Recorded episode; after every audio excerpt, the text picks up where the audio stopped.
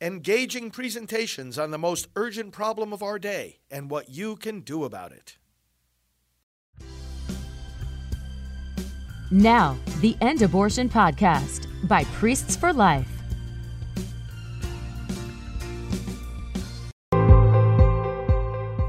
Brothers and sisters, hello. Pro life leader Frank Pavone here, National Director of Priests for Life. What an important day today is January the 22nd.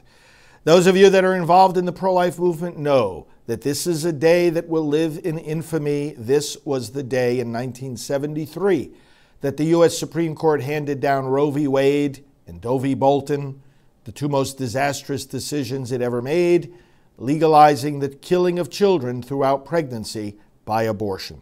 Brothers and sisters, uh, we're going to do as we always do. We're going to put ourselves in God's presence. We're going to read from His Word, and we are going to reflect on the meaning of this day and the duty it puts on us for the future. The Catholic bishops have declared today a day of prayer for the legal protection of unborn children. Uh, we not only are to value them in our hearts, we are to protect them by our laws. And friends, let's connect the dots one step further. If we want and we're praying for good laws to protect the unborn, we need to elect good lawmakers willing to protect the unborn. It's that simple. You can't wishful thinking, by wishful thinking, bring this about. You need to elect the people who are going to pass the laws that are the types of laws we need. So we're going to pray for that today. But I want to frame all this by going to, uh, to a passage that uh, really gets to the heart of the matter. So let's pray first and enter into Scripture. In the name of the Father, and of the Son, and of the Holy Spirit, amen. Lord, we repent of our sins and we repent of anything that we have failed to do to speak up for the most vulnerable among us. You tell us to be attentive to the poor and the lowly the outcasts and the marginalized, those discriminated against, those oppressed, Lord God, none is more oppressed than the unborn child. Obliterated legally from personhood in so many places in America, not enjoying the protection of life itself. Lord, none of our rights are protected if life itself is not protected, because without life, we can't enjoy a good education or a great health care program. Thank you, Lord Jesus, that you have raised up a movement.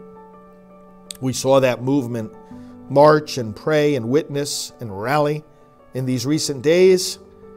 We will see it do so again throughout this year.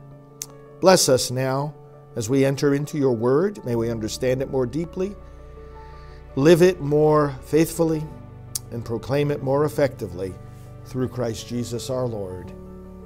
Amen. Luke's Gospel, chapter 16, starting with verse 19.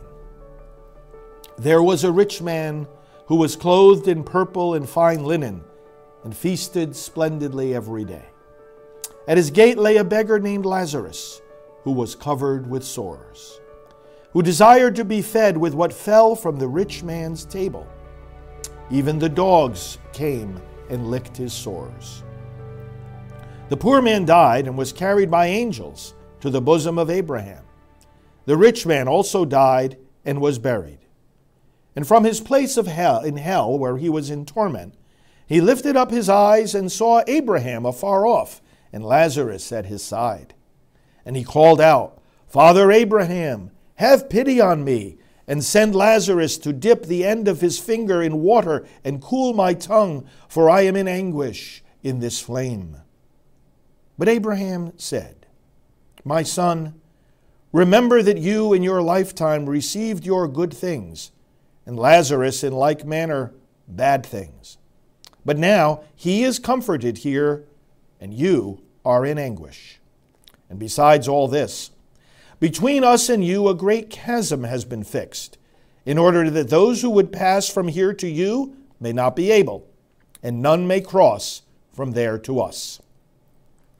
And he said, Then I beg you, Father, send him to my father's house, for I have five brothers, so that he may warn them, lest they also come to this place of torment. But Abraham said, They have Moses and the prophets. Let them hear them. And he said, Oh no, Father Abraham, but if someone goes to them from the dead, then they will repent. And he said to him, If they do not listen to Moses and the prophets, neither will they be convinced if someone should rise from the dead.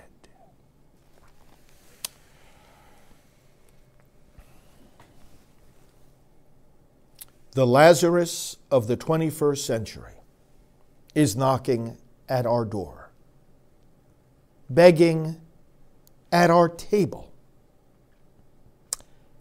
And not only his well being, but ours depends on our response. Why did the rich man go to hell? It wasn't because he was rich, it was because he ignored the other man. He thought that because Lazarus had less, that Lazarus was worth less. He didn't recognize in the beggar whose sores the dogs were coming to lick. He didn't recognize in the beggar his brother. Someone with the same dignity as he had, not with the same possessions, not with the same table full of food, not with the same splendid garments, but with the same dignity. Lazarus was not clothed like the rich man was in earthly clothing, but he was clothed in exactly the same way in human dignity. And brothers and sisters, that was what the rich man missed, and that is why he was condemned. The love of God and the love of neighbor go hand in hand, as Jesus told us. And St. John tells us in his first letter if someone has enough of this world's goods and sees a brother in need and does not tend to his needs, here's what John then asks How can the love of God survive in him? It doesn't simply ask, How can that, that man who is in need survive? He asks, How can the love of God survive in the one who won't help him? That's the lesson we see unfolding here the unborn child, the Lazarus of our day. Completely dismissed and ignored by the people in our country who are in favor of abortion, by the politicians in our country, and they're concentrated in the Democrat Party, who want laws and policies that pretend that the unborn aren't even there. They don't even mention these children. They pretend that this whole issue of abortion is a one sided, easy to solve debate because it's all about the freedom and health care of the mother, and that's the whole story. Beginning, middle, end, that's it. We're not going to restrict freedom, as if the freedom of another person is not at stake. Oh, it's very convenient for them. Just drop the other person out of the equation. Very easy for the rich man to just drop Lazarus out of the equation. He doesn't matter. He doesn't exist. Doesn't that make life much easier? I can just enjoy my sumptuous meals every day and uh, I don't have to worry about what I have to do in response to the beggar's cries. But we do have to worry about the beggar's cries. That's another person. It's amazing to see how people supporting abortion speak about it. Not even so much as making a reference to the existence of that other person. Not even acknowledging the truth that we know about that other person. And that's the other profound lesson that comes from this reading. What happens at the end? When the rich man, realizing he cannot get out of his eternal torment, says, Well, save my, my brothers, go warn them. And Father Abraham says, and Jesus is saying it, it to us through this, through this parable, that they've already been warned. They've already been told Why do they need new evidence? But the rich man is convinced if somebody came back to, from the dead and went to them, then they would be convinced. But the lesson here is well, why would we, why would we think that? Do we think that the problem is that they don't have enough warning or that they don't have enough evidence of what will happen if they neglect the person in need? Do they not have enough evidence? They actually do. They have Moses and the prophets. The prophets were so clear about our obligation to the poor, to the, to the lowly, to the, to the disadvantaged, so clear about the fact that we have to rescue the helpless just like God has rescued us who are helpless. Prophet Isaiah, chapter 1, he said, God's not even going to listen to our prayers if we tolerate bloodshed in our midst. So they have Moses and the prophets. Moses with the law, you shall not kill. And there were so many provisions in the law about how to help the poor. Why wouldn't they already know that the law of God commands them to pay attention to Lazarus? They do know, but their hearts are closed. Their hearts are closed to the warning, to the word, to the message, to the duty, to the dignity of that person in need. Their hearts are closed. It's what the book of Proverbs talks about when it speaks about the fool. The book of Proverbs very, very uh, powerfully draws the distinction between the fool and the wise person. Wise people heed instruction. You give them a warning, you, you show them what the law says, what, what the prophets say. And the, the mark of wisdom is that you take instruction. You, you hear the warning and you change. You hear the warning and you realize you're not living according to, to, to the law. And, and, so you adjust your behavior. That's what the phrase means a word to the wise is sufficient. It means one word is enough. You speak it to the wise and they change. The fool, on the other hand, is characterized by the one who, though he be told a hundred times, he doesn't learn. He doesn't change. That's what's coming across here. They have Moses and the prophets. They've had them for, for a long time. They've had them all their lives. Why don't they repent? Because the heart is closed. This reminds me of John chapter 9. The man born blind is healed by a miracle that had never been heard of before. And still, the Pharisees won't believe in Jesus who healed the man born blind. They had the same evidence as the others who saw this miracle and did believe in Jesus as they had. Everybody had the same evidence. But some hearts were closed and some weren't. And that's why that beautiful story in John 9 ends with Jesus saying to these Pharisees, and it's a really very similar lesson to the conclusion of this parable. Jesus says, if you were blind, there would be no sin in that. But we see, you say, and your sin remains. In other words, people might not have heard Moses and the prophets. There's no guilt in just the fact that they haven't heard, unless, of course, they're intentionally Uh, ignoring it, but there's no guilt in and of itself that they, that they don't know. Tell them, teach them. But those who say, oh, we see, we do know, that's where the sin remains in that obstinate attitude, that stubbornness to close your heart to the truth that's right in front of you. Now, how does this relate to the whole problem of abortion and the sad anniversary today of a decision that has resulted in 65 million dead children. It relates to it because we have the evidence of their humanity. We have the evidence that these children are real. We have more evidence today than ever, and I've talked to you about the new app called See Baby Grow. Look, that, look up that app. Uh, uh get it in the App Store. See Baby Grow.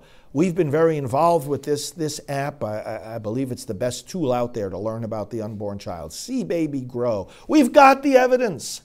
But just like with the man born blind, the evidence can be right before their eyes. If their hearts are closed and they say, Oh, we see. Oh, we know. Yeah, we're pro choice. We know our rights, our body, our. They think they know. They think they're so smart. They think they're so righteous.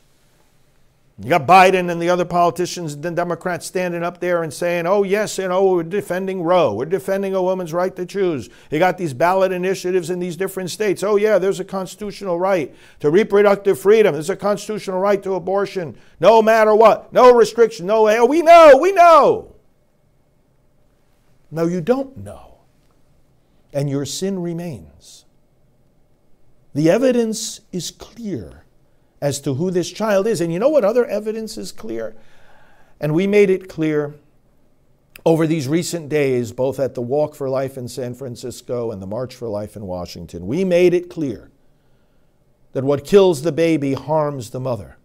Our Silent No More campaign, those, those women and men spoke up and shared their testimony of how abortion devastates them. Friends, the evidence is clear. What we have to pray today when we pray for the legal protection of the unborn is to pray that eyes and hearts will be open to the evidence that's right in front of them. And so Jesus says in this parable through uh, Father Abraham if they do not listen to Moses and the prophets, neither will they be convinced if one should rise from the dead. Because if one should rise from the dead, and tell them the consequences of ignoring the other person, they will only be hearing the same thing they've already heard. And if their hearts are still closed, it won't make a difference. We pray for the grace of God to convert hearts so that in turn we may change laws and indeed have the legal protection, not just of your life and mine but of the weakest children who need that protection even more the smallest babies in the womb. Shall we pray? Lord, today is a sad day, a day that led to so much destruction, not only of the unborn, the dismemberment of their bodies, but the anguish in the souls of the, the moms and the dads and the families. Lord, this evil has torn our nation apart, torn our world apart. We pray today for the legal protection of the unborn. First of all, by praying that the evidence of the unborn, of their existence, their beauty, their humanity, may awaken consciences. That evidence is before all of us and yet some close their hearts, they close their minds, they literally close their eyes. We pray now that your grace will open their eyes. Let them see in the unborn their brother, their sister, loved by God, created in your image, redeemed by the blood of Christ, and worthy of our protection. Let them hear the voice of Lazarus begging at the table. And Father, as we pray for the legal protection of the unborn, we pray that we may elect lawmakers willing to protect the unborn. Lord God, put an end to the cowardice and the mental disconnect by which we would pray for legal protection and then not advocate for the election of those who will provide that legal protection. Where is this legal protection going to come from? We, the voters, must decide whom we are going to elect to write our laws. They are our laws.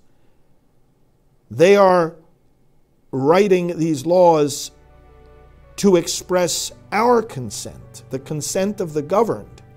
And our consent, Lord, is that these children be protected. Enable your people to connect the dots, that praying for the legal protection of the unborn means to get up and get out and register to vote and vote for people who will do exactly that. Bring us victory in these elections of 2024. Lord God, January 22nd has come once again. And it is a day of sadness, but it is also a day of re- renewing our conviction and our commitment. We will protect these children. Give us all the strength and grace needed to do so. In Christ Jesus our Lord. Amen. Before we say the Lord's Prayer, let me also remind you that today I am at the Supreme Court in Washington, D.C., together with uh, Janet Morana, our executive director, and other pro life people who are remembering by a memorial service, and you can follow this on my social media at FR Frank Pavone, a memorial service honoring the tens of millions of children killed thanks to the Roe v. Wade decision. Uh, we are proud to take this step. Uh, we uh, will always remember January 22nd in this way, and we pray that you do as well. Let's say the Lord's Prayer together. Our Father, who art in heaven, hallowed be thy name. Thy kingdom come, thy will be done on earth as it is in heaven. Give us this day our daily bread.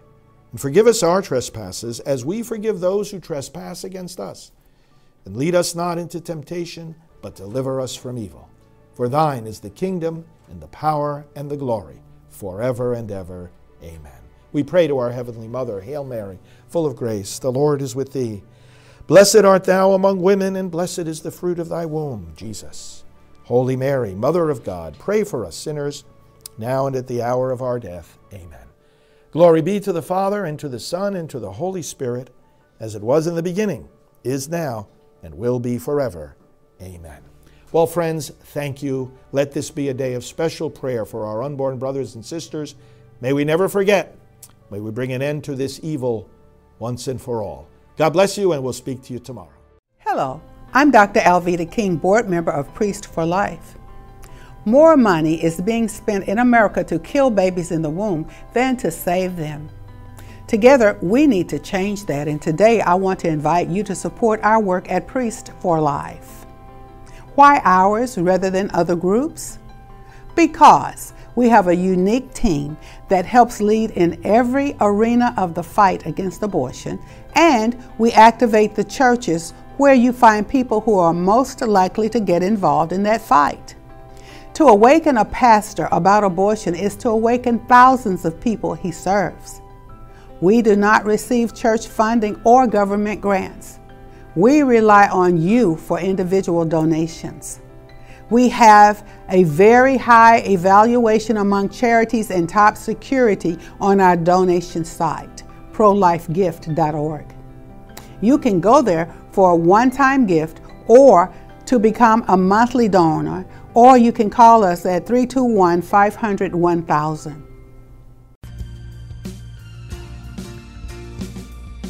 This has been the End Abortion Podcast. To learn more, to help end abortion, and to connect with us on social media, visit endabortion.net.